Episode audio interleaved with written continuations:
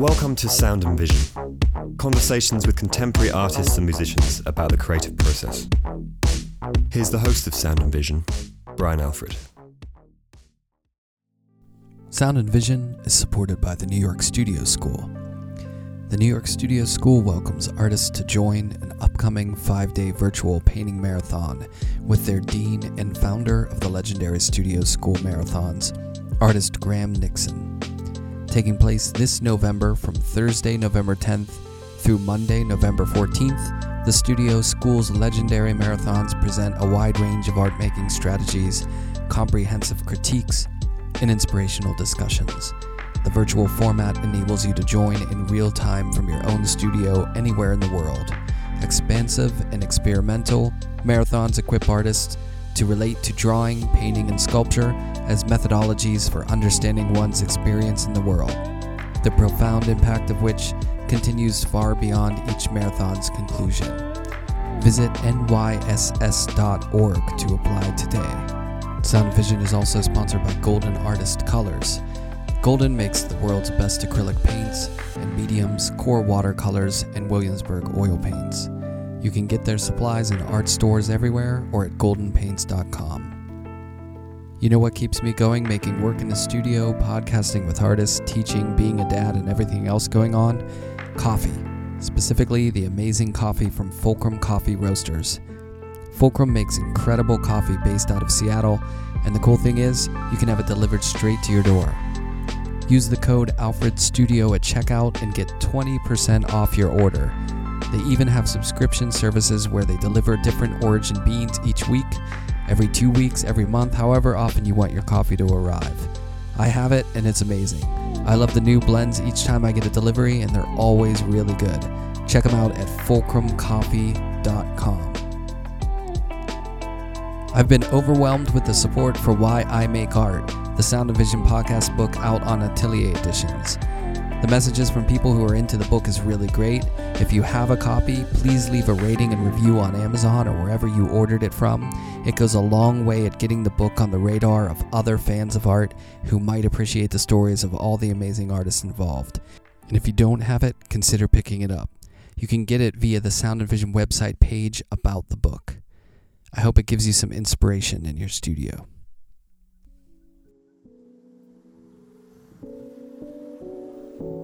David Scanavino is an artist born in Denver, Colorado, who lives and works in Providence, Rhode Island. He got his BFA at RISD, and he got his MFA at Yale University, and he's shown widely in the past 15 years in New York, across the country, and internationally. He's had solo museum exhibitions, including Imperial Texture at the Aldrich Museum, Candy Crush at the Pulitzer Foundation in St. Louis, and Repeater at the Moody Center for the Arts at Rice University in Houston, Texas.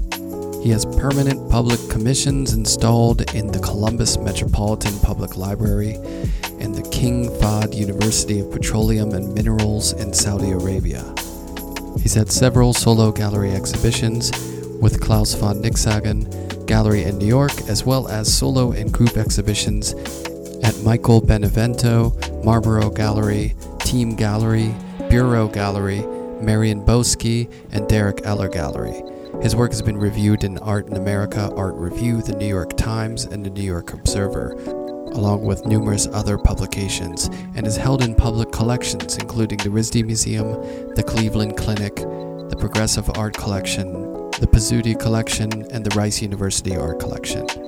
David is a faculty member at the Rhode Island School of Design, and he and I spoke about zine culture, Britpop, Providence Energy, and much more. Here's our conversation.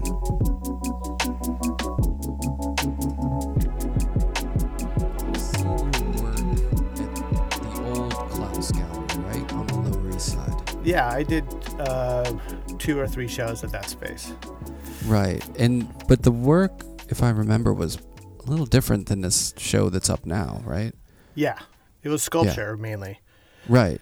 Yeah. So I think when I went to see the show the other day, I was like, oh wow, this is, it just felt like totally new. I was like, what? Yeah.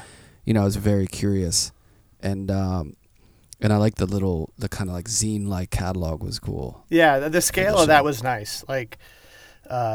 I don't know. I feel like that's the perfect size for small painting catalogs, like palm size. Yeah. I love that kind of, you know, I don't know. It's less at, I used to do ones that are like, I used to do CD-ROMs or like, or DVDs with the catalogs because I would collaborate with musicians. And I love that. Like, you know, we grew up in a time where the CD was something cool, you know, it was like a cool thing. Well, it's also the zine thing. It's also, you know, I don't know exactly what the dimensions of that catalog are, but all those zines, you know, as kids, I think they're like 8.5 by 11 folded in half, you know, all those Xerox. So, and it's similar to that size. So I kind of have that connotation with it a little bit, like you know, lo-fi, simple, and just direct.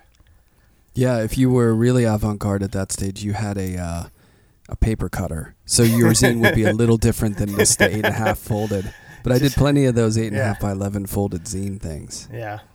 Totally. But so you must have, you grew up in Denver, right? Or you were born there? I was born in Denver. I grew up in a little town called Evergreen, Colorado. Which is like suburban Denver? No, it's kind of like the, I mean, now it's kind of morphed into suburban town, but it was kind of a, like probably one of the last kind of cowboy rancher towns before you hit, you know, proper Denver, you know? Yeah. And it was a vacation home for a place where wealthy, like people in Denver in like the 1880s used to go just to get out in the mountains. And so, but now, you know, with the highway and everything, it's a suburban town, more or less. And then how did your family end up there? My dad was a doctor and he had to do a residency. And he went to school in Ohio, and he wanted to, it was too drab, and he wanted to get out of there. And opportunity opened up in Colorado, and he went out there and was like, this is beautiful out here. So he went for it. And my mom and him were together at that point. She was a nurse. Right. And so, that was how we went. That's how we ended up there. It was the West, the wonder of that landscape, right? It's so... Yeah, big landscape, different. Dramatic big landscape. But they were East Coasters, like growing up? No, they were Midwest. My mom's French. My mom was born in France and came over to Ohio when she was about 15. To study? No, her mom remarried an American. Oh, okay. And ended up in Warren, Ohio. Wow, that's a... huge difference, yeah. That's a culinary shift. Big time. For some reason, that jumps out, the food, because I grew up in Pittsburgh, and, you know, the shift, when I go back to visit now... versus when I was growing up, like food culture, obviously with TV and stuff, has become everywhere. It's radically different. So different. But growing up, not a lot of options. No, I mean even in Colorado, food culture hadn't come around till 2004 or something. You know? It's like Food Network, I think, did it. You know, that was like the big push. Something changed. There's no doubt about it. I mean, it's totally different. I mean, you can go to small cities and. Yeah, in Ohio or Pennsylvania, and there's still probably be an organic grocery store or something like that. To vegetarian option. Yeah, vegetarian option. It's not just, whatever it was. Yeah. Yeah, but what a culture shock, I imagine. I think it was drastic. I think it was a pretty difficult transition. Her older sister, so she was 15, her older sister was like 16 and a half, went back to France like 6 months in and was basically kind of on her own. So Ohio, and then that's where, what part of Ohio is that? I don't know. I mean, I've been there. I was there kind of recently. I think it's near, it's like an hour and a half from Columbus. It's very much Rust Belt, car plant, when people talk about like blue collar. Yeah. Very blue collar. And I mean, Colorado must have been a nice breath of fresh air, literally, Yeah, it is now. I mean, it's funny. I was there recently, and you wake up, it smells different. Everything. It's just it's really invigorating out there. Yeah, a different feel. I remember the first time I drove across the country was when I was in high school, and we just went camping. And when you see that landscape, like out in Colorado or like Utah, was pretty epic. Yeah. Yeah, I mean, it's just the scale of things and the smell and the color. Yeah. You just, if you've never seen it, it's pretty, like, shocking in a way. It's completely shocking. Even when I was there, and I hadn't gone to Colorado for a while, and I was spending some time there recently, And even when like coming out of like a Target parking lot, there's an enormous cloud, you know, on the horizon, and you're like, if this came over New York, people would be going into bomb shelters. I mean, it's like it's this drastic, beautiful, you know, kind of threatening thing. That landscape, Colorado, Southwest Colorado, Utah, northern New Mexico, you know, it's pretty nice. Totally different world. Yeah, it's pretty amazing. So you grew up with that palette, I guess. Yeah, right. I did. Just looking at that stuff. But I don't know, growing up with like, you know, parents in the medical field, how did creativity enter the fold? You know, I could draw well pretty early on. And so I had a teacher that kind of took my parents aside and said, look, you know, David's really good at this. And they were like, okay, well, let's put him in a class on the weekend and see if he wants to do it. And I really took to it. And so I never stopped. That's cool. Yeah, so I never really stopped doing it. And then I just kind of progressed, you know, I was able to take adult classes and then get into painting and then, you know, just kind of kept moving forward. But I was always really into it. And they didn't get in the way with that, you know. They didn't, like, push anything or, like, try to introduce me to things. But I led that, but they didn't hold me back on it. They were supportive. Yeah. Yeah, well, what was your first kind of like art viewing, like real art viewing moment? Did you go to the museum? Would you go into Denver? Yeah, I didn't go to museums really though as a kid. I mean, only the gallery circuit. You know, I mean, well, they had like this whole kind of style of painting there that was really prevalent, which was kind of like a keyed up John Singer Sargent kind of thing, like wet into wet kind of keyed up color. And I was kind of painting in that style. So I would go to galleries that showed work like that. Right. But I wasn't aware at all of, I mean, not even contemporary art, really even modern art, really. You know, right. I didn't see a Picasso till, I don't know, it was like 19, right. maybe. Yeah, yeah. And that's always a moment, right? When you see a Rothko and you're like, what the? Well, I saw Picasso. First one I saw was a Bather painting from the 20s or 30s, the kind of neoclassical stuff. Oh, those are good. Yeah, they're amazing. But, you know, his name is so synonymous for, like, every type of virtuosity and stuff. So anyway, so I saw the painting and I was like, oh, so that's what everybody's been talking about. Like these kind of, like, inflated women kind of intertwined with, you know, beach balls floating in the background. And I was like, oh, so that's what it is, yeah. Yeah, those have a big impact. I remember seeing the one that's in the Guggenheim in Venice at the Peggy Guggenheim collection. And it's the Bather with the one giant one reaching over. And there's like the high horizon line and just being like amazed. You know, it's like, you see that the stuff in reproduction, but it hits different in person. Well, the scale's perfect, you know, the scale's really great. And, it's never fussy, although it's pretty worked, but it's never fussy, but it's pretty worked.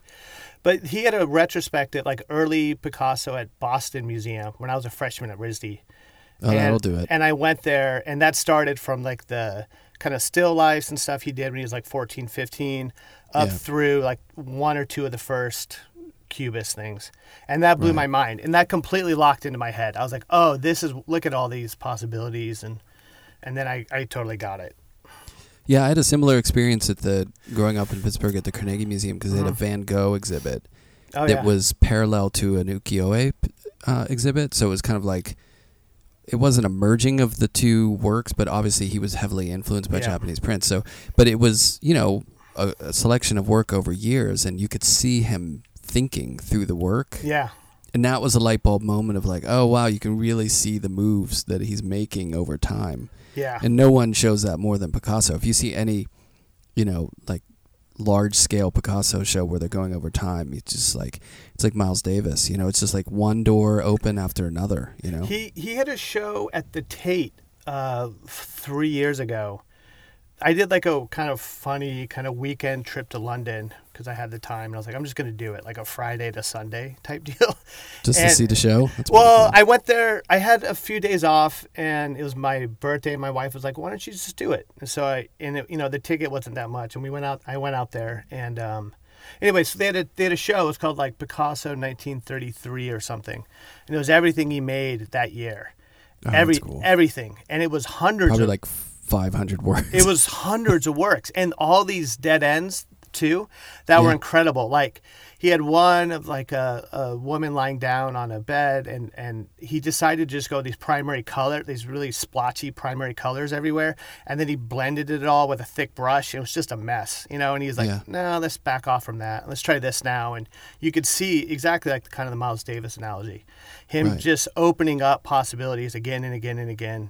And it was 1 year of work, so I mean, that stuff has a huge effect, right, on your psychology of being an artist. Because, I mean, that guy clearly had the setup. Like, he had the time. Like, it was basically his entire life was an incubator for just ideas and being able to. Yeah. It was facilitated, and he took advantage of it. I mean, he just went to town, you know. And he had so little resistance too between his head and his hand. You know. Yeah. There was like, there's no like, you know, two left feet thing going on. You know, it was very smooth.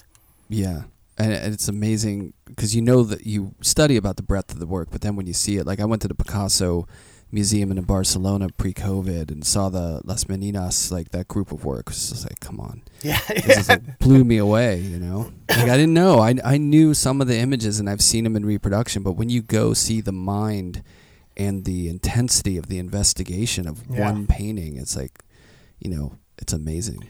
When I was at Yale, Mel Bochner gave a slide lecture on the lower right-hand side of that painting. With it's like the little kid kicking the dog, and it's these riffs off of Matisse paintings, basically, you know. And he was talking about his like, because I think he did those after Matisse had died. Those Las Meninas. I think Matisse had just died. Picasso had done those after. Not Matisse. The Velasquez. I thought you meant the Velasquez at the beginning. Oh, no. The original. No, not the original. The Picasso riffs. Yeah. Is that what you're talking about? The Las Meninas riffs?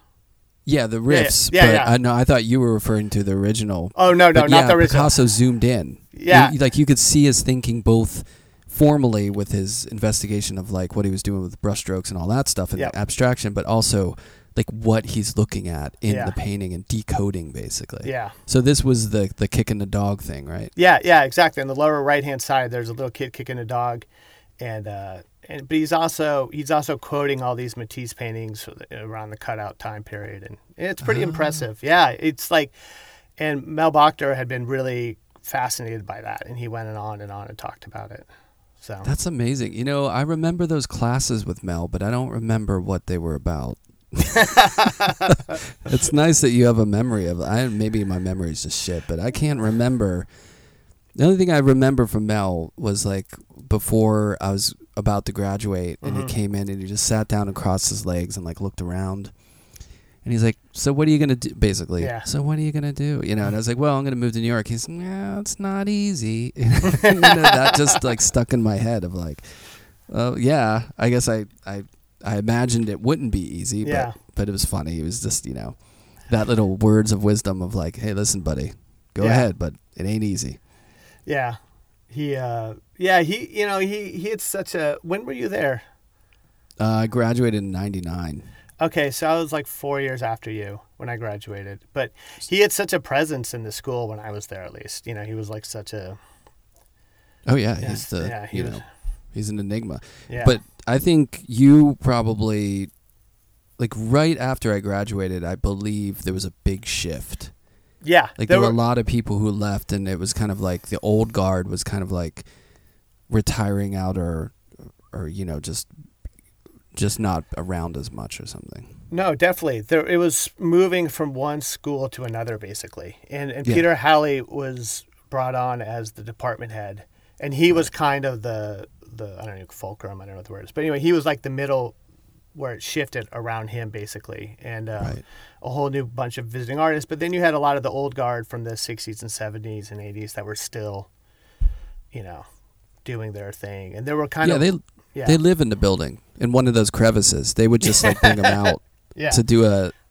emeritus, like a lecture or something. Like kick crawl back into the walls and keep making figurative paintings that are dynamic or whatever. No, I'm joking. But yeah, the legacy of that old guard was like heavy duty. Well, you know? What's his name? William Bailey? Is that his name? Yeah. Yeah. Bill. I called him Bill. Yeah. So Bill wasn't there any longer, but he was very much still in the school, you know. And it'd be like, well, Bill was here last night. No one ever saw him. So it was really like this spirit or something, you know. Right. I think he still was pulling a lot of strings behind this, you know, behind the scenes society. Andrew Forge, Dick Lytle, yeah. I had Dick in the studio. He was he was an interesting guy too. Yeah, those it was pretty. I mean, I would love to talk to those guys now. When I was a student, I didn't know shit. I was just like young, and I was like, I don't care about this old stuff. I was making paintings based on fractals and crap. It was like, you know, weird futuristic feeling stuff, and I just couldn't relate. But now I, you know, it'd be so fun to like sit there and like, you know, have them tell stories. Although Robert Reed was amazing, and he was the guy that I connected with. I feel like he bridged the gap pretty well between the old and the new. Yeah. I mean, he's had a really nice revival of his paintings, too, you know, or resurgence in his work in the last couple of years. He was on, you know, he retired the year, I think, after I left. He, like, by the time I was there, he was still great. He was always really thoughtful, but you could tell he was kind of, he had been there a long time, and he was getting a little tired. Yeah. He put the time in, man. That's a long time. Well, so let's go back. So you did the art stuff in school, and then RISD. How did that come about? Like, was it just like you were looking at art schools? Because remember, this is pre-internet. So, right? Yeah, I didn't have that choice. Yeah, I mean, I was, I was just looking at art schools. I did a summer program at Chicago, and I loved it. And I came back, and I was looking at art schools, and I. You know, I wasn't very sophisticated, you know what I mean? Like, I didn't know all the ins and outs of schools and who did what, and, you know, and also, you're right, it's before the internet, so, you know, it was either word of mouth or the pamphlet they sent you, you know? Yeah. And so you didn't really know what... So anyway, when I was in Chicago, a lot of people kept talking about RISD as a really nice school, and then I got the pamphlet, and it felt like a totally different environment. In Chicago... which I really liked, but I don't know, the idea of being on the East Coast and by the water seemed nice, you know. And so, and I knew it was a good school, and that was it basically. So, I played Chicago, and I played to RISD, and then I ended up going to RISD. And what years were you at RISD? 1997 to 2001. So this is like, it's peak Providence. It was great. You know, I mean, music and culture and. Shenanigans. It was totally a great time to be at RISD. A lot of great students who've gone on to do really interesting stuff, and then also Fort Thunder and that whole music culture was really at its, you know, height, and it just had a lot of energy, you know, and there were a lot of cool things going on. And me coming from, you know, Evergreen, Colorado, and going to parties at Fort Thunder, you know, blew my mind. Yeah, slightly different clientele. Yeah, I mean, just like energy. Just watching these steel cage. They had this steel cage wrestling match, and people would come up in costumes, and lightning bolts would be playing music, and it was just kind of a free for all, and it was great. Yeah, it sounds amazing. And was it AS 200 or 2000 or something? AS 220. 220, and that was like a music venue, because like when I was in a band, we played there. I remember, and that seemed like a place that's still going. Yeah. Oh, really? Yeah. They're still there. Yeah, it's like it does all these things. It has a music venue. I think it has a bar. It has a gallery space. It has a bunch of stuff like that. Yeah, it's kind of cool. Like, you know, you wonder if like provincial energy like that exists in the same way now, because I feel like the internet took so much of that and made it like a cloud energy in a way where other people. But you know, like.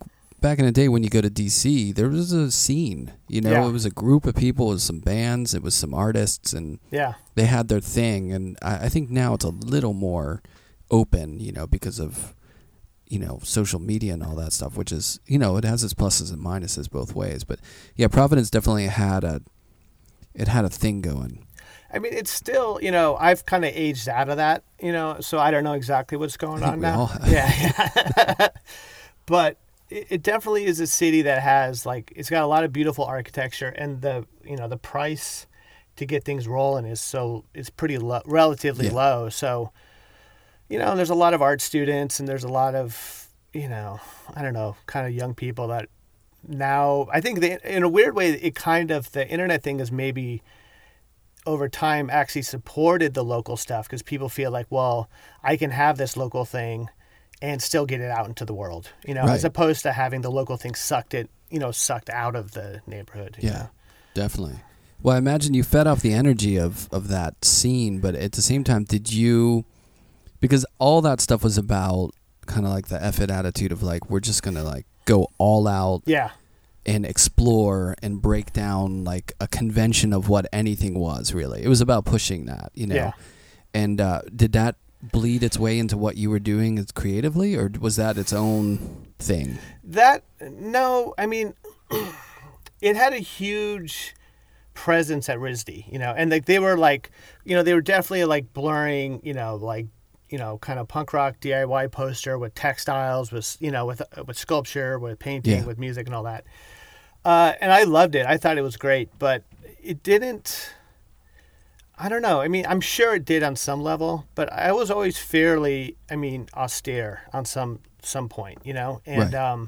And I was still doing figurative work, you know, and I was never very much into comics, you know, and I think comic right. culture was a big part of that scene. Definitely. And yeah. And I never was very much of a comic book person. Right. But I loved it. I mean, I thought it was cool. You know, I mean, I would collect Fort Thunder posters and stuff. I thought it looked great. But oh, yeah.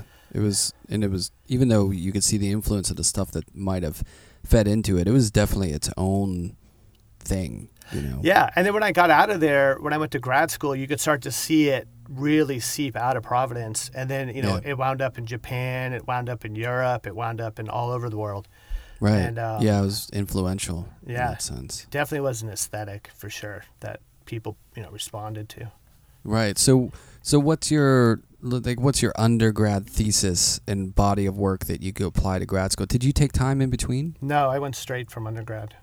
Double dip. I did that too. I did. So why not just go deep into it?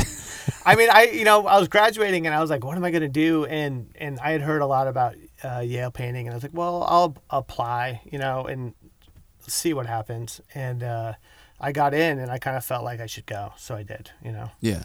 Yeah, well, that was the thing whenever I was applying to grad schools. Back then, it was like people would just tell you, like, oh, if you want to do this, you got to go to grad school. And you're like, oh, okay. And then they were like, yeah, these are the places you should apply to. Yeah. And then there was a little bit of a thing where, you know, a teacher or someone would say, like, oh, well, maybe you need to go out in the real world and work a year or two. Yeah. And then I had a teacher who told me, like, well, just apply. If you get in, you get in. If you don't, then go live in the real world for a year or two and then reapply. Yeah, which is what I did. So. Yeah, I mean, that's exactly what I was thinking, you know. And so my work when I was at RISD was very kind of like Dave Hockney-esque, right, you know, like figures in, you know, in this like very rendered but very flat kind of Egyptian almost, you know, like frontal profile. And, you know, kind of like psychological interior spaces and very maybe of a birthday or someone taking a shower, you know, that's most explicitly Hockney. And, yeah, that was it, you know. I mean, it was, yeah. I mean, that was very much kind of what I was working out of, you know, and I still was thinking a lot about figuration and things like that. But I had no idea what the figurative conversation was in New York or anything, you know. Right, yeah. Because no, we were in like in a bubble. Yeah. Again, like internet really wasn't there yet, so... Totally. You know, you're just doing your thing. Yeah, people don't, I mean, maybe they do realize, but you don't, you know, it was hard. You had to be really know what was up to know what was being shown. You know, you had to do a lot of work.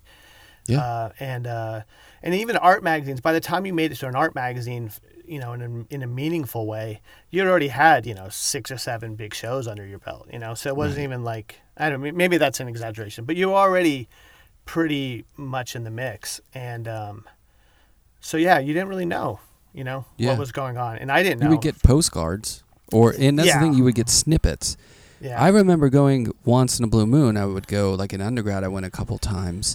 And then in grad school, a couple times. When you go to New York, it's like that work hit so hard because it was really the only time you're seeing stuff in person, like shows, you know. Yeah. Otherwise, it's just art form or Art in America or little, you know, one reproduction with a written thing or one ad.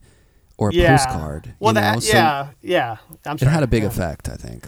Definitely. Well, even, you know, the ads, it's a detail. Right. You know, the full-page detail. You're not seeing the whole thing. Or, you know, a thumbnail. And so the only people who had substantial coverage were, you know, like 4 or 5-page stories were, you know, pretty historical at that point. Yeah. Or maybe not historical, but been around for a bit. Who were you don't have to answer this. That's right. Who was the two people on your interview when you interviewed for grad school? Sam Messer and Kurt Copper. Oh, wow. Yeah. That's cool. Yeah. So that was Even then, it was because I think Sam just came in and started doing a little bit of stuff when I was there. Okay. But obviously he became more, entrenched in the program and stuff. And that Kurt wasn't there when I was there. And they also they're both figure painters, so maybe I was paired up with them. And they also represented two totally different schools of thought on the on the figurative front. You know? Well, that's interesting. Yeah. Do you think they pair people to? I don't know. I don't think they do, actually. I was on that panel. I was one of the, between the first and second year, they choose a couple students who supposedly get a vote. Yeah, yeah. Which I think they tell you, it's like, yeah, you'll get like 2% of the vote or whatever. Yeah, it's But, we got to see the process. And I don't remember that much of it at all. But it was interesting to see how they go through the slides and stuff. They, I think they have good eyes, I think there's a lot. Yeah. I remember there were people who got selected because I kind of saw that process my second year, and I wasn't one of the representatives of the student body. But anyway, I went in there and I watched it, and there were people that I was like, definitely a hard no on, and they would be like, well, I don't know. And those artists, I can think of people in particular, really went on to do pretty interesting stuff, and they were. The faculty was much smarter than I was, Right. Well, you teach. Yeah. Right. So you see potential. So you can judge a work based on what it is at the moment, but then you can judge a student's work. You could see kind of like, oh, well, this might not be there yet, but they're really digging at something interesting here, and it's probably going to, it has a chance to blossom into something really good, Yeah, definitely. And you don't, when you're younger, you're so convinced of like the aesthetic that you're in, or the time you're in, that you just see it as like the conclusion of everything that came before, and which is so stupid, but you think that way a little bit, And so when you see something that is a little awkward or something, you might be like, well, that seems lame or passe or something. But in reality, it's got a lot of, fireworks inside of it.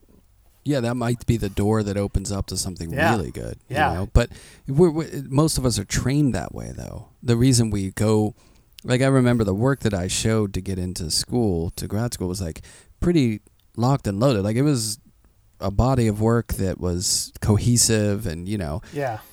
But at the same time, like at that point, you shouldn't necessarily have that yet. It shouldn't more be about energy and your attitude and like, your fight in a way. It Absolutely. Is important to show that you can do that you can present and then, Yeah.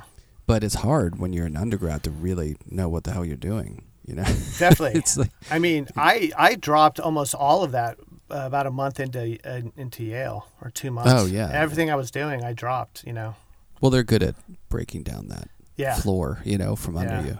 Basically hitting the refresh button, restarting the engine, Yeah, definitely. And it's also like at that age, you're I think emotionally and intellectually you change quite a bit at, 22, 23, 24.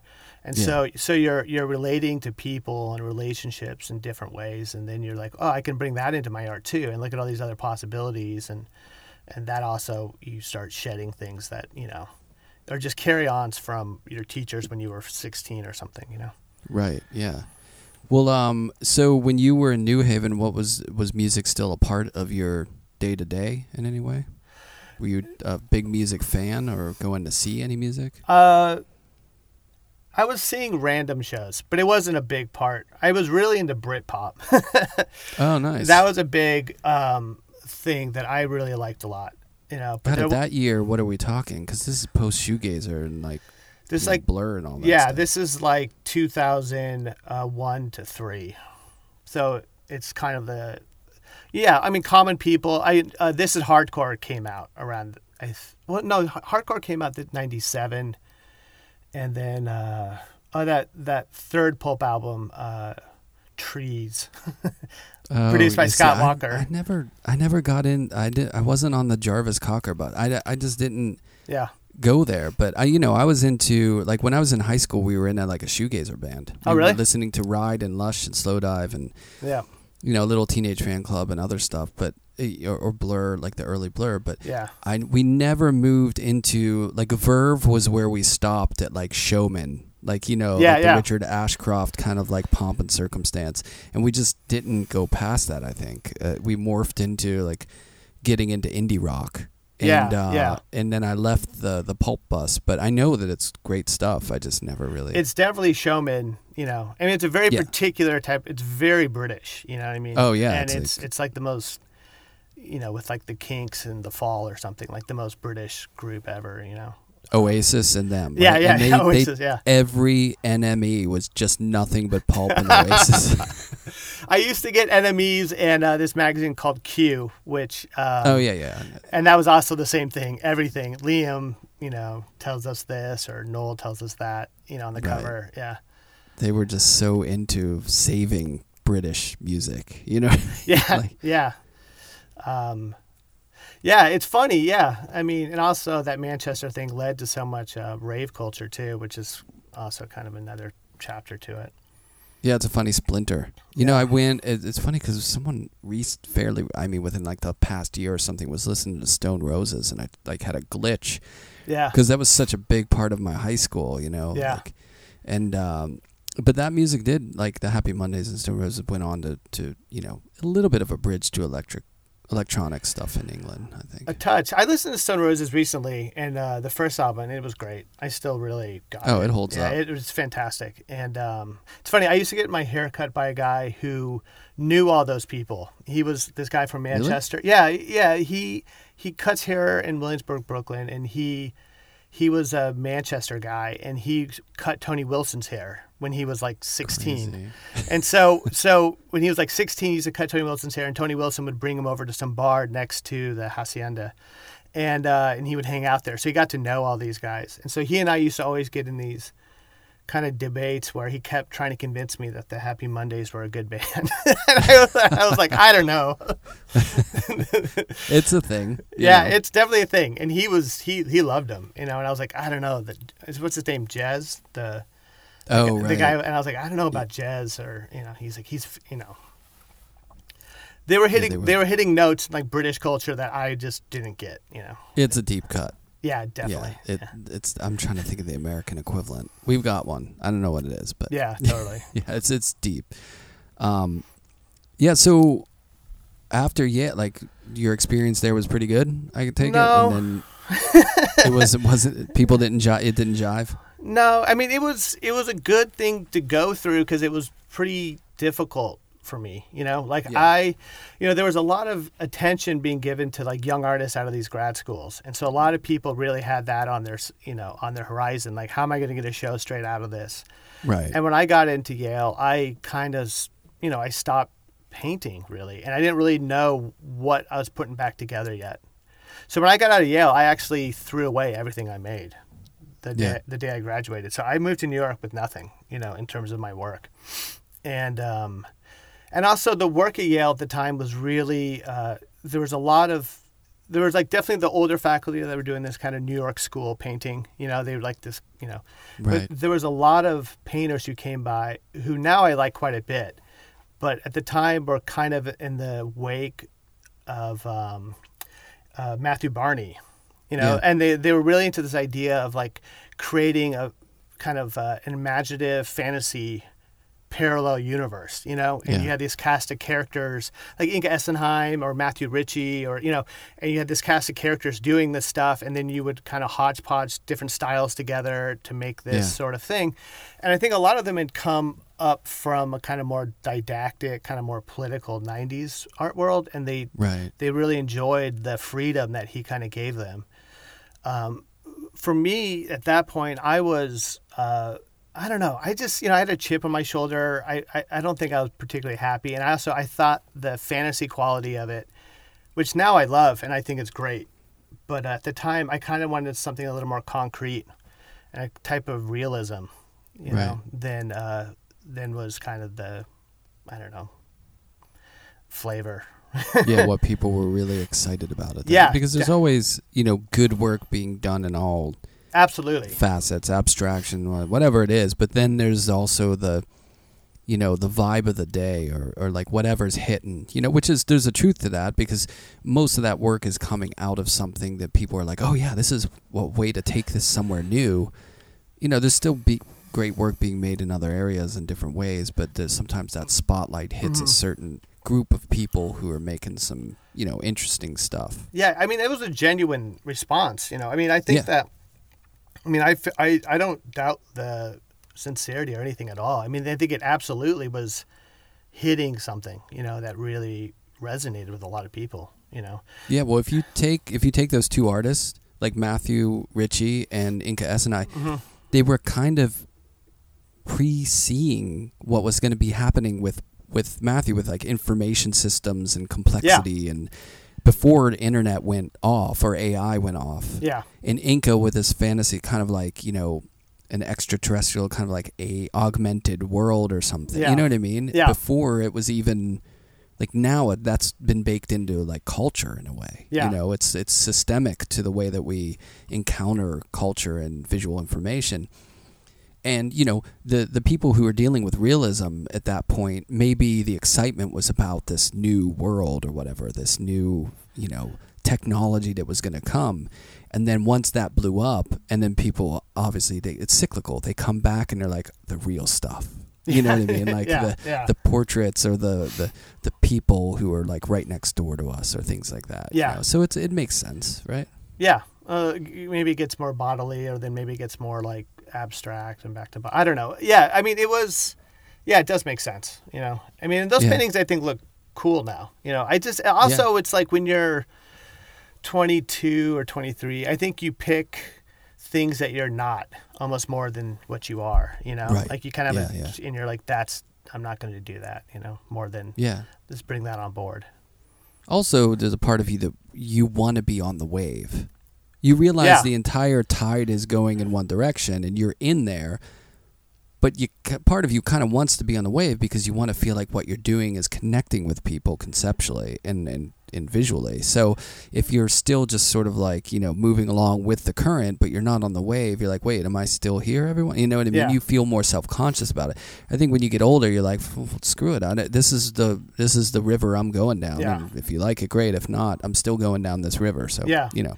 But also, though, I think that's definitely true. But I also think that, like, by the time that wave, that kind of work was hitting the grad school, I think there's already another one. You know what I mean? I think we were yes. 3 years behind, you know? Right, right. And so I was getting much more into, like, kind of process-based, found object, kind of material abstraction, you know? And when I got out of grad school, not immediately after, but fairly soon after, that was much more prevalent, you know? And I felt like I was kind of had already put some time into that way of thinking.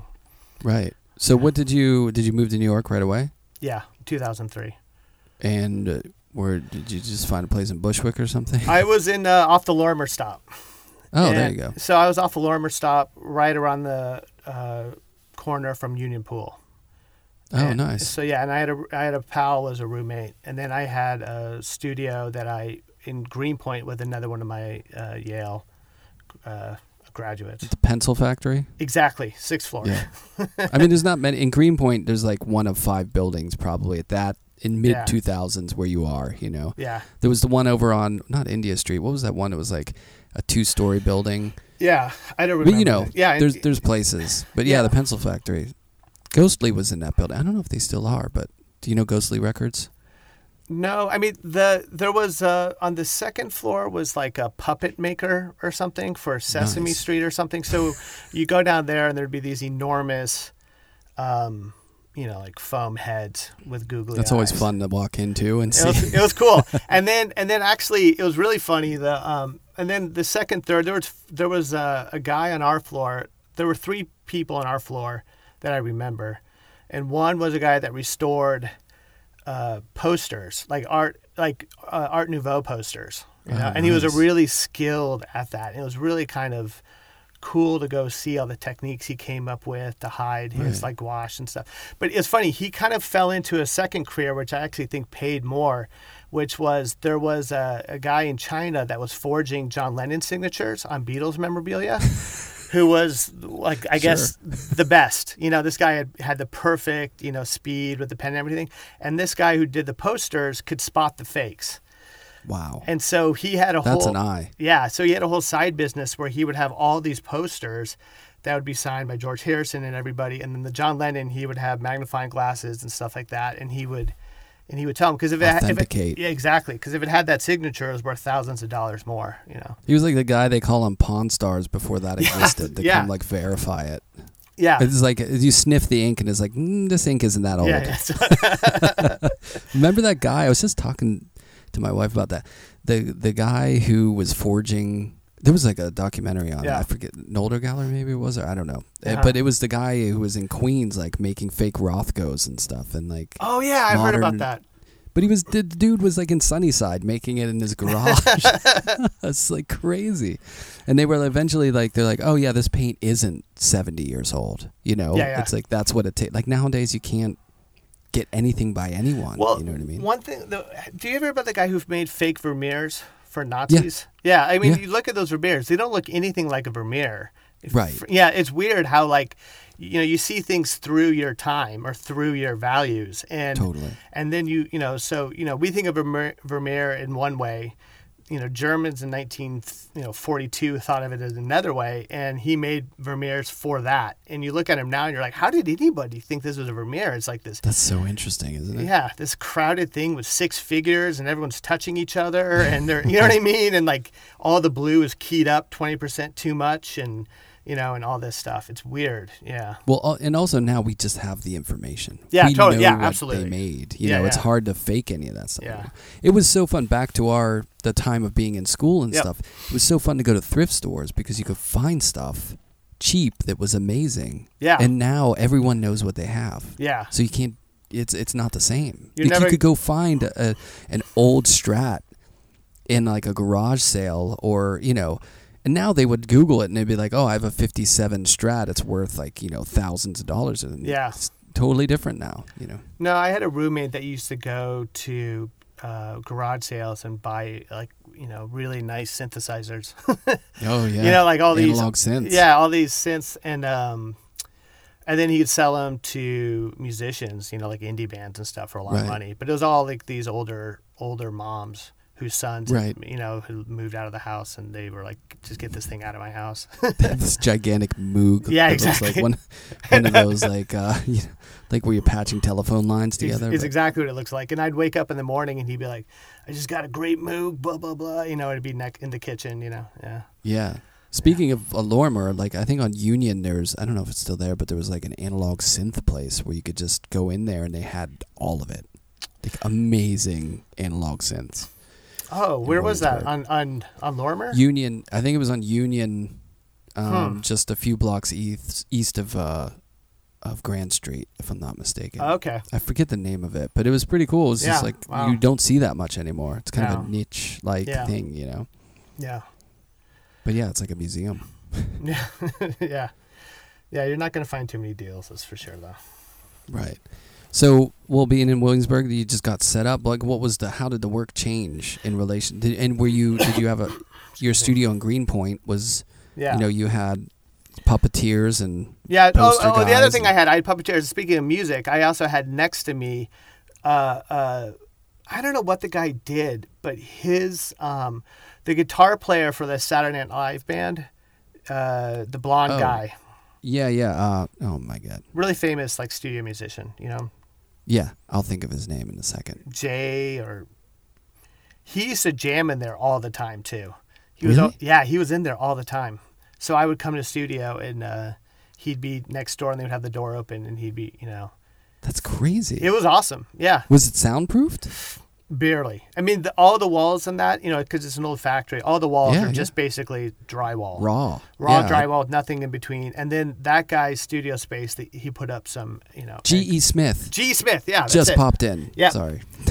Yeah, G.E. Smith. And so he would be there quite a bit. And then that guy put up soundproofing, and you know, but it wasn't really, you know, wasn't like actual soundproofing. What a wacky building. Yeah, I went there the first time to visit Chuck Webster's studio. He used to have a studio in that building. And then Eddie Martinez was next to him. And I think there was a lot of turnover there, you know. Yeah, I read in it from this woman who was from Hawaii. And so it was actually her place. And she moved back to Hawaii, but she didn't want to give it up. So I would write. You were subletting, basically. I was yeah, exactly. And so, but on a long-term basis. Yeah, I was there for, I mean, the place was so funny because I had this, it wasn't that big. I don't know, it was probably 300 square feet maybe. And it was two of us. And it had an enormous radiator. It had enormous windows on one side and an enormous radiator underneath those windows. Not a lot of working space, right? No. And it would get so hot. Oh. And I started doing these encaustic paintings. And one day I came in and all the paintings were gone. You know, like they were just on the floor. Yes, they were all on the floor. There were piles of red and green on the floor, and the canvas was like. Oh, was that the light bulb moment of starting to work in the environment? No, but that was a moment where I was like, oh, I got to get a new studio. That moment. And then I'll work on the floor if I want to do it. Yeah. I'm not going to have the painting choose for me. Yeah, exactly. I'm in charge of this. So, right. So then I ended up in Bushwick. Okay. I was at the BFP, Brooklyn Fireproof Studios. Where's that? What street is that? It's on Ingraham. It's 119 Ingraham. Right. And It was okay. And I with my my friend from Yale, Jesse Chapman, we went over there. And I was there for about 10 years. So. Wow. That's a tenure. Yeah. Yeah. So. That's good. My studio's closer to Metropolitan. Like, it's just where East Williamsburg becomes Bushwick. Oh, I know exactly. Remember where 3rd Ward used to... Remember 3rd Ward those days? It was that, like, where you could go rent spaces. Oh, exactly. Right, and it had a cafe, and then it had a wood shop and all that. Yeah. Yeah, so that area. And across the street's where they cut trees in half, right? Yep, and you could get those amazing... pieces of wood. That's gone now. I think it's a cement mixing truck company or something. But yeah, that neighborhood has changed. I mean, just since I've been there, it's really changed. Now it's a lot of coffee roasters, you know, and record company or record labels and like photo studios. It's gotten more. It's still creative in a way, but it's definitely gotten more like business oriented. Okay. Yeah. I mean, it's funny because it's hard to, it's not the best looking street, you know, so there's probably, I don't know. I'm just wondering how that affects gentrification or something, you know. Well, it's coming. I mean, it comes one way or another. They've built a bunch of new buildings, like developers figured it out. They're like, oh, okay, we'll come and build like little more slightly nicer buildings that are still used for creative studios or business office spaces. And they charge a ton of money. Yeah. Do they sell really the train tracks running through that? Is it train tracks? Yeah, right, like when you go over there, there's it's not really used much, but it's still there. Yeah. But that whole area is getting much more. Yeah, you know, Roberta's is over there now. There's all sorts of food. Yeah, totally. Roberta's, it's funny, the guys who opened Roberta's used to do maintenance work in my studio building. Oh, and, really? Yeah, and they were telling me that they're going to open up, this is like in 2000, I don't know, 5 or 6, and they're like, we're opening up a pizza place down the street. And I remember thinking, like, good luck with that. Yeah, good luck. Who the hell is gonna, you know? But Bill Clinton, that's who's gonna. Yeah, I know exactly. I didn't know what I was talking about, but I really felt like this is like, I hope this isn't your savings, you know? Yeah, right. Like, what a shitty idea. I mean, now they're like, you can buy it off Fresh Direct for your freezer and stuff. You know what I mean? You can get it like in Atlanta at Whole Foods, I think. Yeah. It's good pizza though. It is. I have to say, definitely is. The first time I went there was all this hype, and I went there, and I was like, all right, I get it. It's pretty good. Yeah, even the salad was good. Totally. Good for them.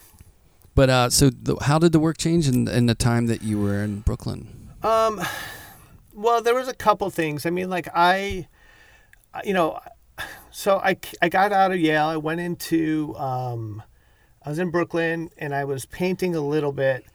And I was starting to move into sculpture a touch. Like, I want this idea of like real, like this. I had this like I wanted something concrete and something that was of the world somehow, like something from the world I was bringing in, you know?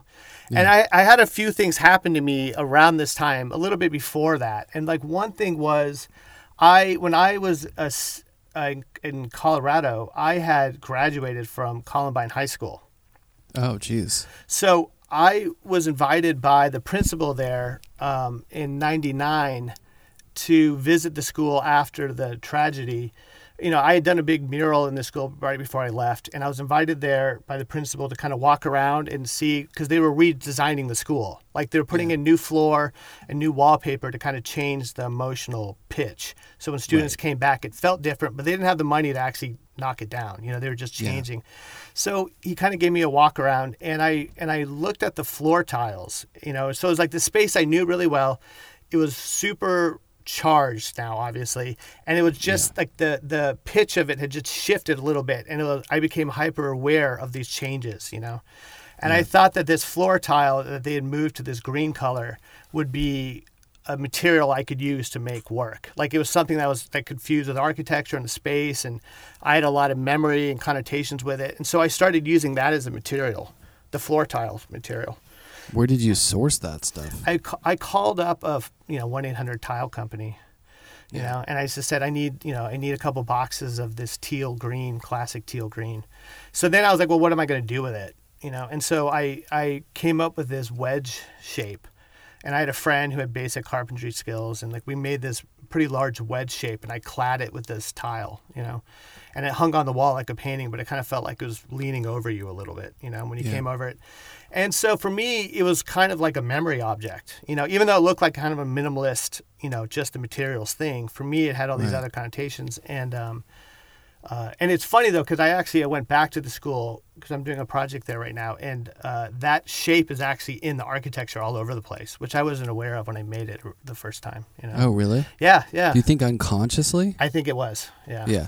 I think unconsciously I made that shape. So it's kind of like an extraction of the architecture. Right. Clad with that tile.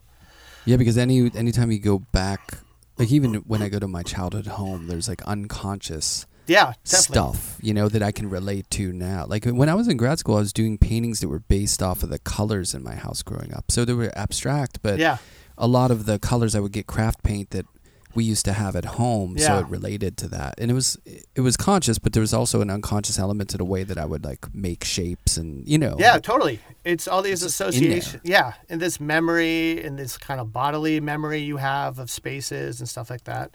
And so, so that was kind of the first, I felt some of the first work that felt like mine after school.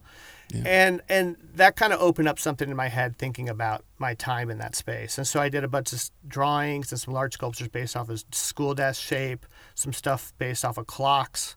So, you know what I mean? And different things that were kind of these boring kind of things, you know, and I used those as kind of a way to try to open up something else. Yeah. Yeah. I mean, you talk about it, but because your memories of that place were probably, you know, the normal high school memories. Yeah, exactly. No big deal, you know. Like when I think of my high school, I think, it was a small school. There was some teachers who were, you know, goofy or what. You know, it is what it is. But then that to have it flipped to history writes over your memory. Totally.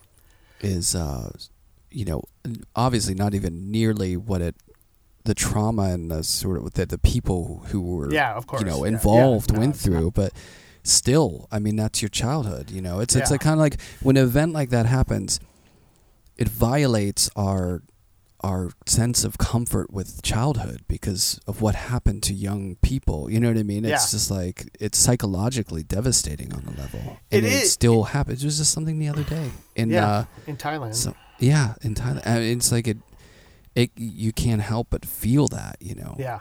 Especially when you become a father too, you know. I mean, I know. That's when it becomes extremely, not that you could ever understand it. Yeah.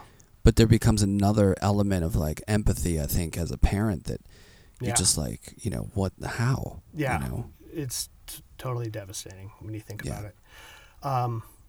But yeah, so that was the thing. But you're right, though. I mean, the memories were just, kind of common memories, but that experience kind of, it totally destabilized something that would have been very kind of, banal, And so like, so if you took like a big school desk shape, like a school desk, which is like kind of that awkward P, and you blow it up to like, I carved a piece out of this stuff called Valcramat, which is this kind of colored institutional MDF sort of.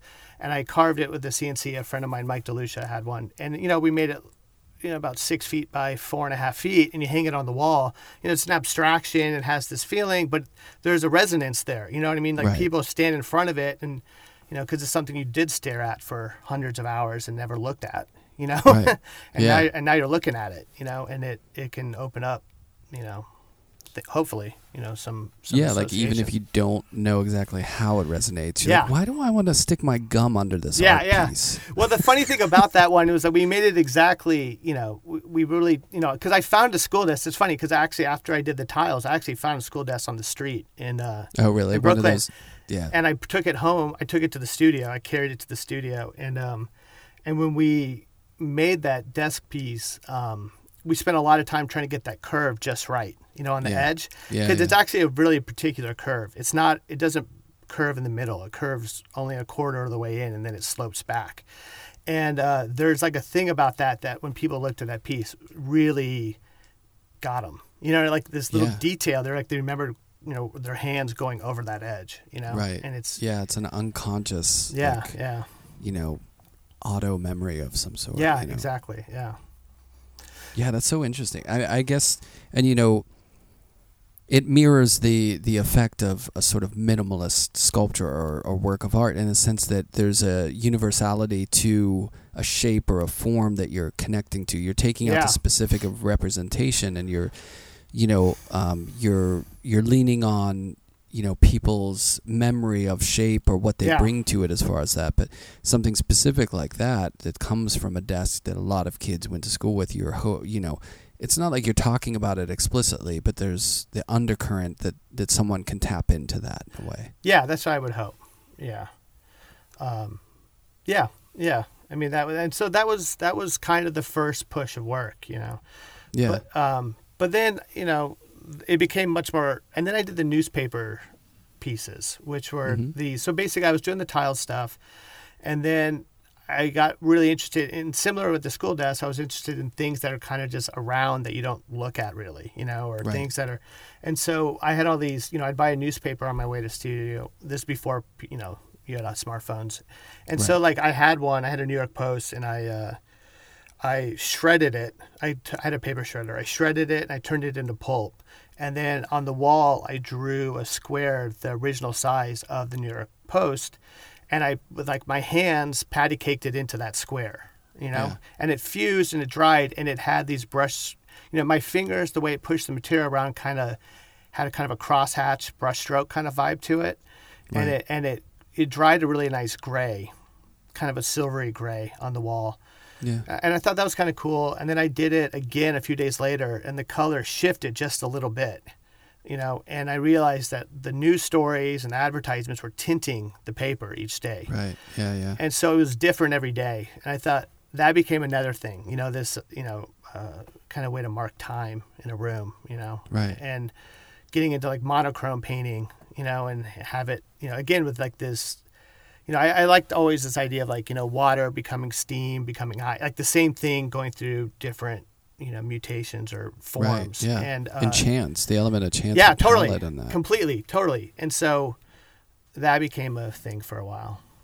Yeah. And then where did it migrate? I mean, so the work that those sculptural installation things became pretty huge. Like they were on the floor going up under the wall. And, I mean, was that site specific? Enabled, or were you doing that stuff in the studio or making maquettes or how? No. I got more involved in color too, because everything was so gray and like kind of sober, and I was like, I just kind of needed. So I started working with color a bit more, and I got asked. I did a show, Klaus, and a curator at the Pulitzer Foundation asked me to make something for the main gallery space, and I went over there, and it's this Tadeo Hondo building, and it's very beautiful, and there's this really elegant Ellsworth Kelly in the room, and they're like, you know, it's, you know, you need to make something large for that. And then I just decided to I basically took the blue, the floor, the floor print, I don't know what you'd call it, the space on the floor, and I the floor plan of the building? The floor plan of that room, which was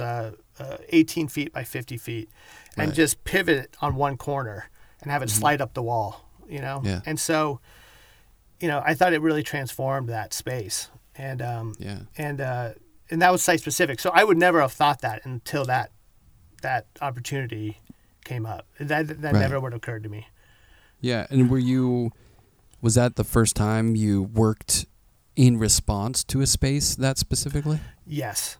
Yeah. And that was really, I mean, I spent a lot of time. They flew me out like 3 or 4 times, and I spent a lot of time thinking about that space. Like, how does this thing, it's like making a jacket for a building or something. You know, like, how does this thing, how does this thing fit in? When you walk through this room, how do you approach it? How long does it take you to walk across it? You know what I mean? How does light work? All these things. And trying to make something using these tiles, which were already architectural, you know. Right. And something you could walk on. In St. Louis. It's called the Pulitzer Foundation for the Arts. And it's an Ondo building? Yeah. That's cool. Yeah, it's a very beautiful Ondo building. It's the Pulitzer family, like Pulitzer Prize. It's kind of a private museum, but so that was a big opportunity. You know, I had never worked at that scale and in that kind of space before.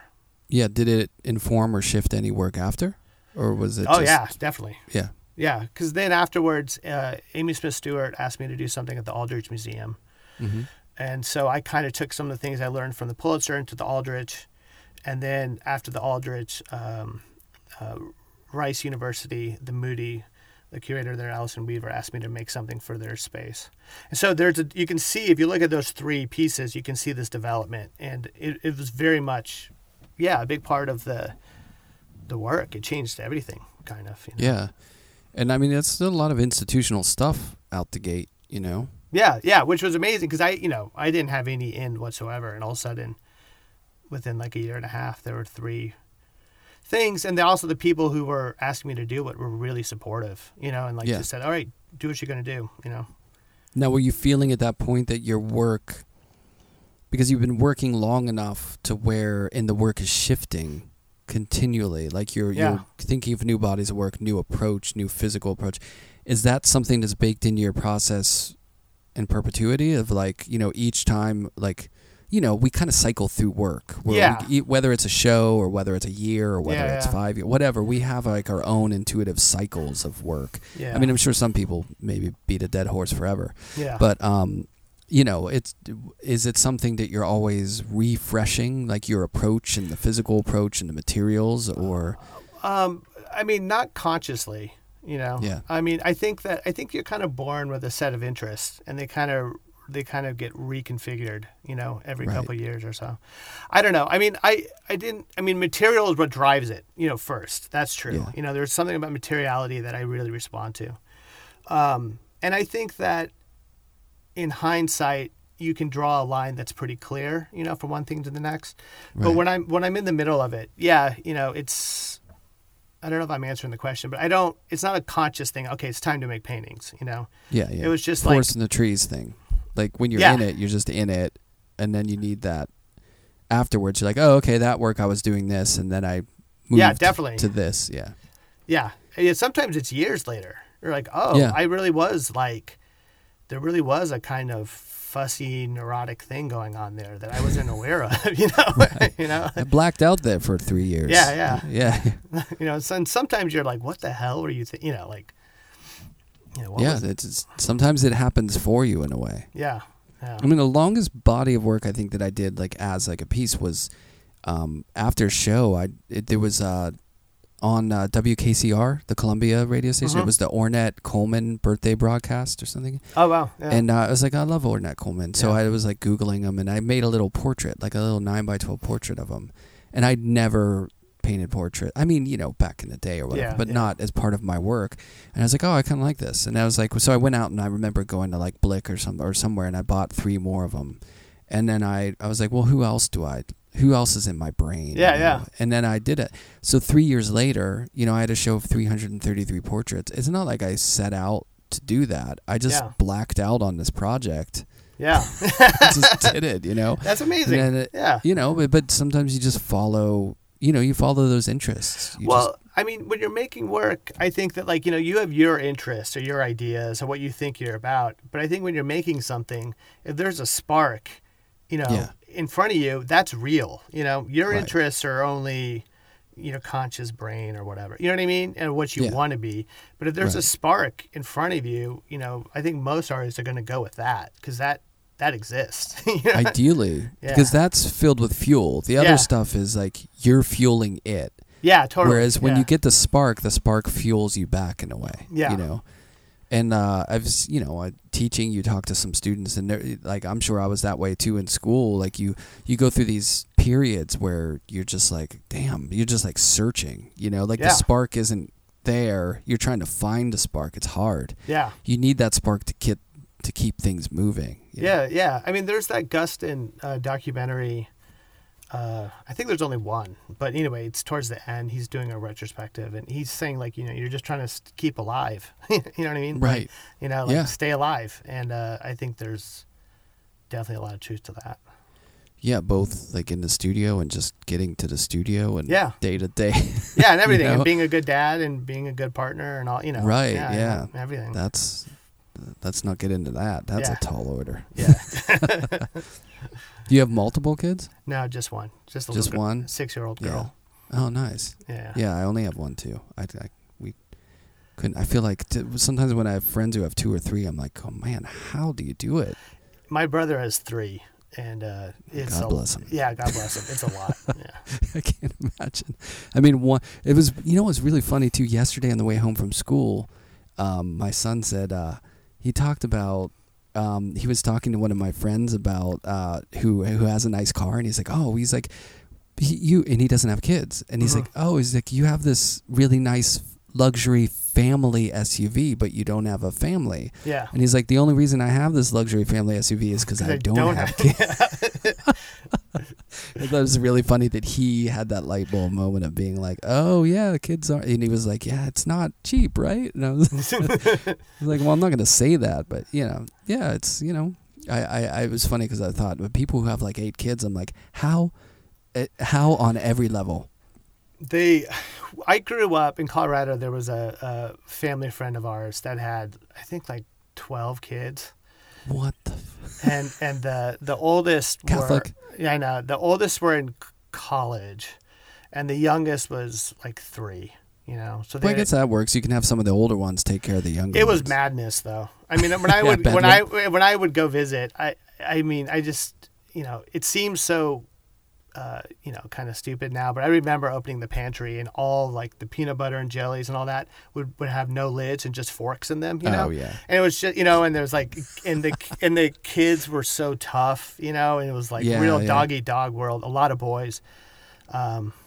So they did it somehow. I don't know. I mean, I think you just get by. Like those parents, they can't possibly put a cap on something. No. Like, you know, like where does it end? Yeah, you know, you give up after 4 or something. Yeah. I've told the story before, but I had a friend growing up who he had tons of, I don't even know how many. They were packed into the rooms. It was probably like a 3-bedroom, and they were all jammed in there. Yeah. And, you know, I never saw the dad. He was always working. But one time we came to his house, and we were throwing a Nerf football around, and his dad was in the living room on the Lazy Boy. Yeah. And there was a TV, and he was watching something, and I was like, oh my God, his dad's there, you know?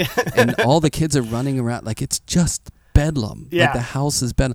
And I remember my friend threw the Nerf football, and it hit him on the forehead, and I swear to God he didn't blink. He just sat there and kept looking at the TV. And I was like, that is a man. I didn't understand at the time, obviously, but part of me understood that, like, that is a man who's not there anymore. Yeah, totally. Just, yeah.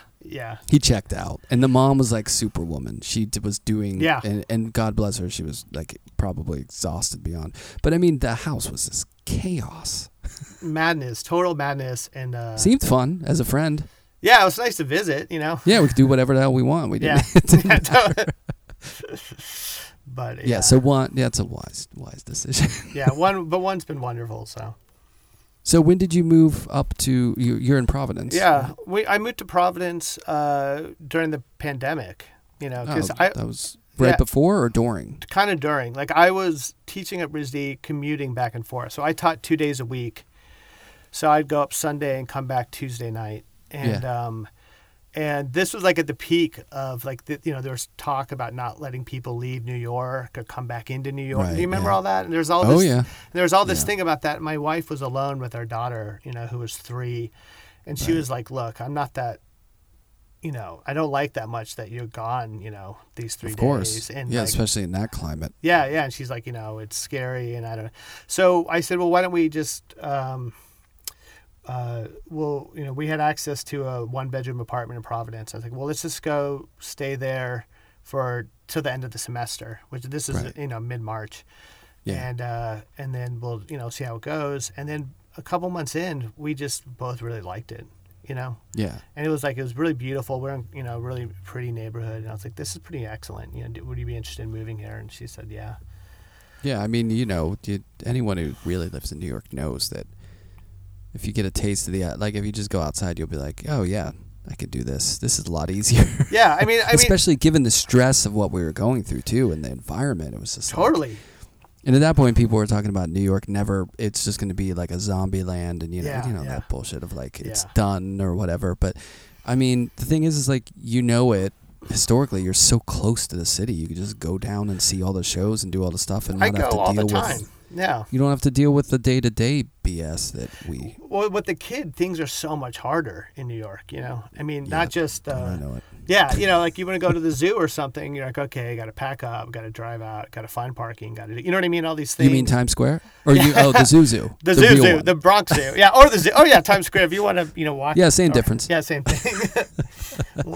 No, it's epic, like the stuff you have to go through. You know, just grocery shopping. Yeah. Whatever. Yeah, exactly. And you know, and also at the time, because of COVID, people had transitioned online so much that I could, and also people weren't going out very at all. You know what I mean? Yeah. In New York, so it wasn't like that all these things were happening. You know, and I thought, no, like, you weren't missing anything. Well, we all had that moment of being like, wait a minute, we're here. This pandemic thing's happening.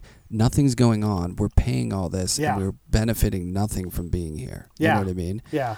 And then we were just like doing it, just ride it out and be like, it's okay. It's going to come back at some point. Yeah. On the blind hope.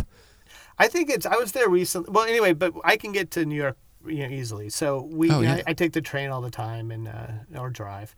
But last time I was there last week and, it seemed like 99% back, the areas that I was at. Oh, man, it is back. I mean, last night I walked down to Graham to get Carmine's. I went to get pizza, and the line was out the door. And then I walked next door, and there was a salon, like a nail place. Yeah. And it's huge, and it was packed. And I was like, yep, we're back. It's totally back. The pizza parlors and the nail parlors open up. Yeah. When people are lined up, you know, back to back for that, which feels good because it was depressing for a while. So it's kind of nice to.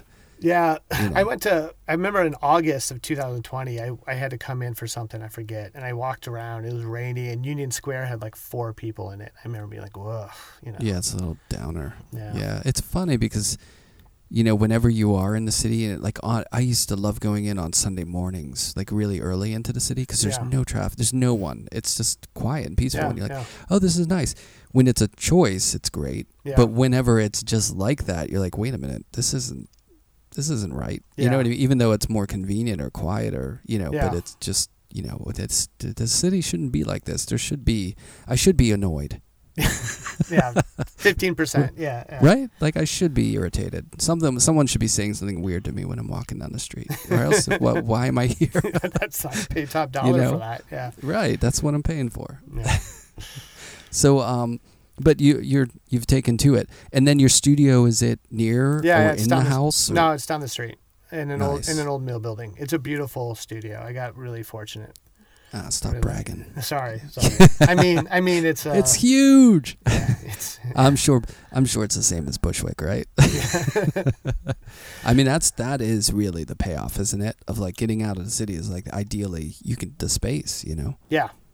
I mean, is it really been great to work in a space like that too? Well, it was funny because the Bushwick studio, you know, I had shared it with a friend for a long time, and then I took over the full lease. And it, you know, I'd done so much sculpture in there, you know, with the tile stuff and these cast concrete things and stuff that as I kind of slowly started moving into painting, those are two very different studios. You know, a sculpture studio and a painting studio are very, very different. And like... Total different architectural need and everything. Yeah, the dust and the tools and all that. And I really was like, I wanted to get the hell out of there because I just had so much... you know, plaster dust and concrete dust on everything, and the walls were taken up with tools and all this stuff. And so when I got to Rhode Island, I was like, all right, this is going to be a painting studio. I'm going to fully commit to that. And that felt much nicer. New start. Exactly. Show looks New good. Start. Thank you. The show, it was, I mean, so that's all, is it cowhide that you remember? It's cowhide. Yeah. How did you come to that?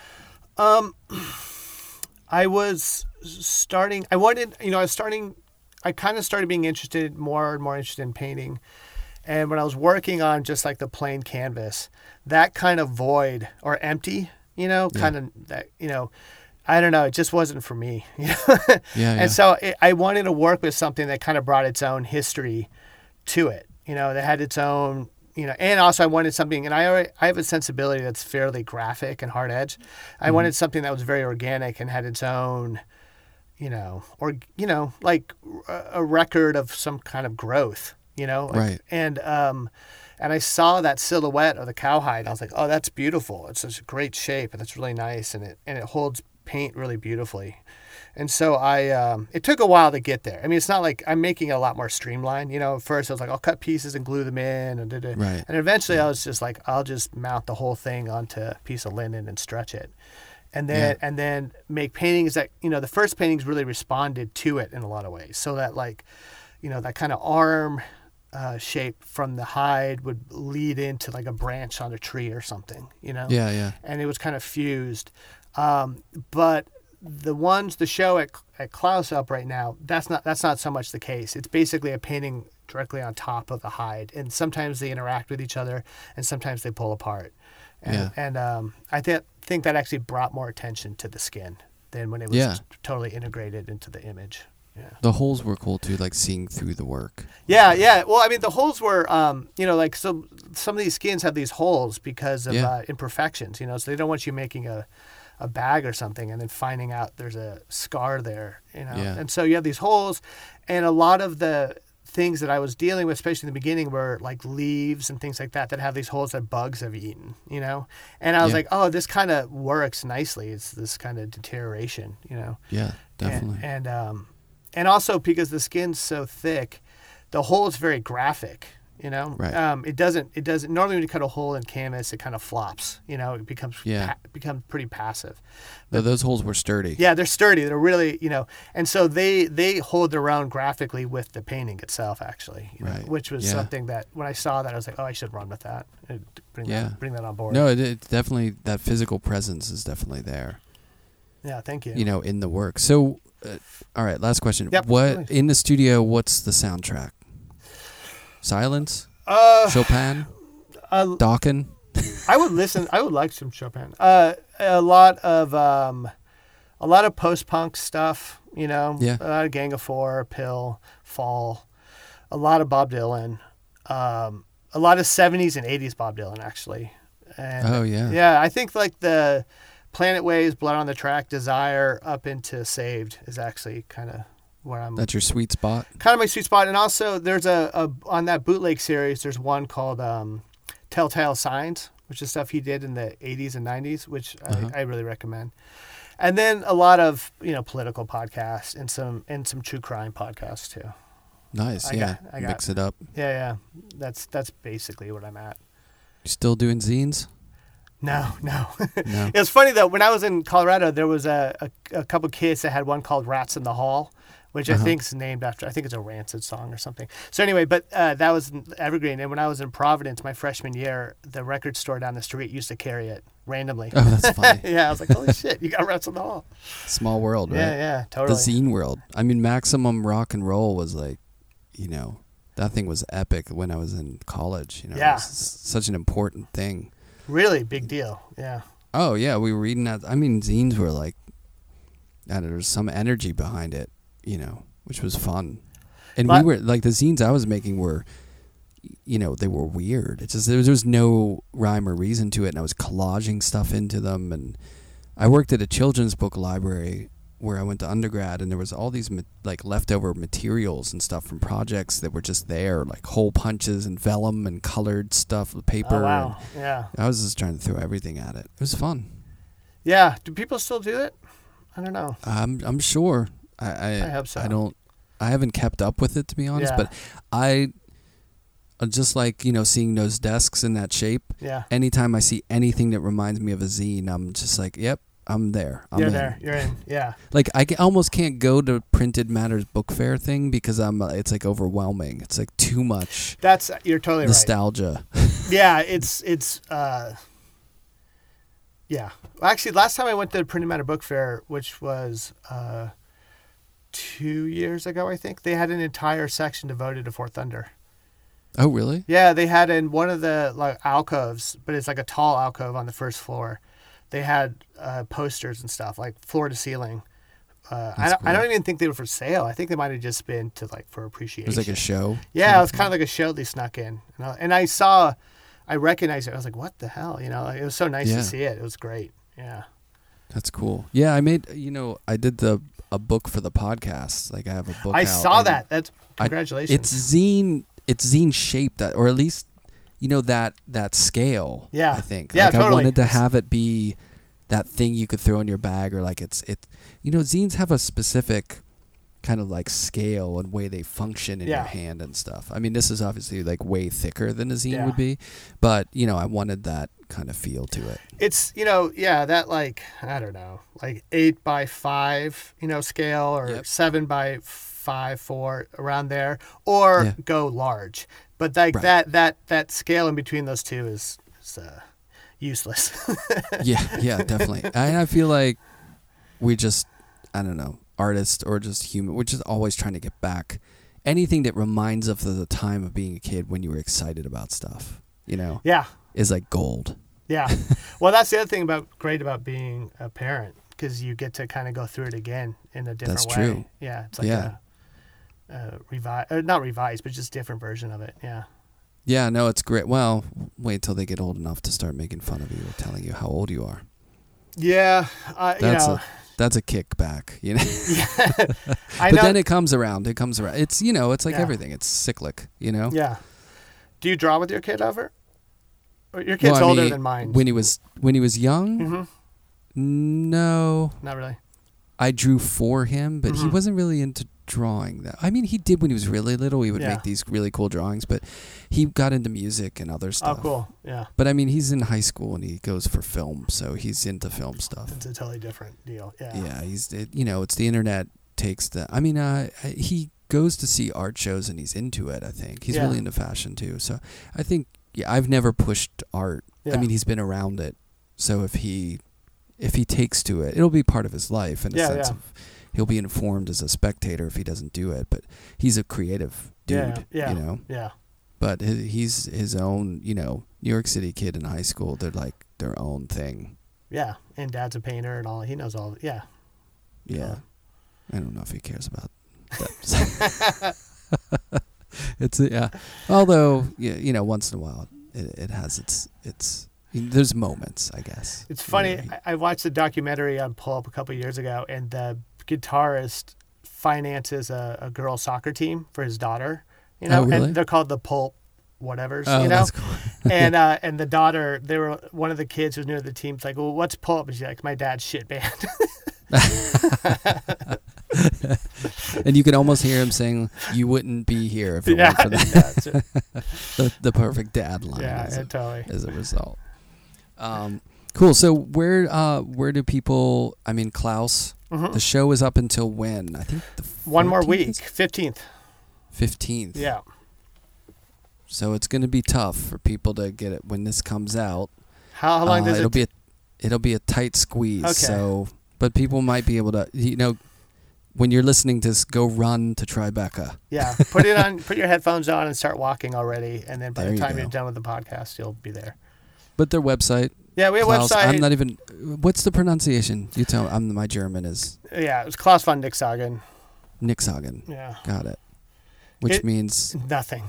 Nothing. When they started, it's a name... It's a German pun off a name that means nothing. And I think it was a kind of satire on a pretentious gallery name. But they kind of got stuck with it because then they started doing all right. And I love it when the joke... someone at Soylent was kidding. Yeah. And now they're it is real. Yeah. And they named their drink Soylent. And now they're with it. Totally. Yeah. It's their title is a joke, but it works.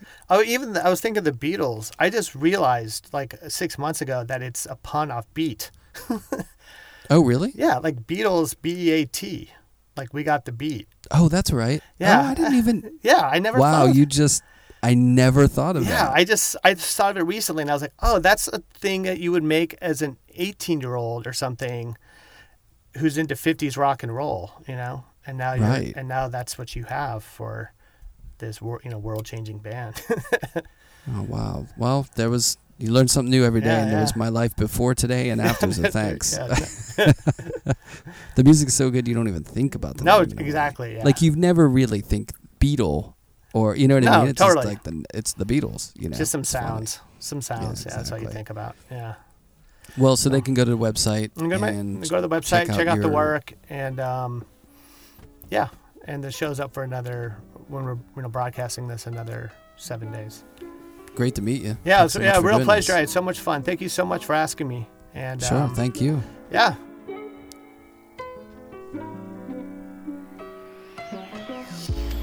Sound and Vision is recorded, edited, and produced by myself, Brian Alfred.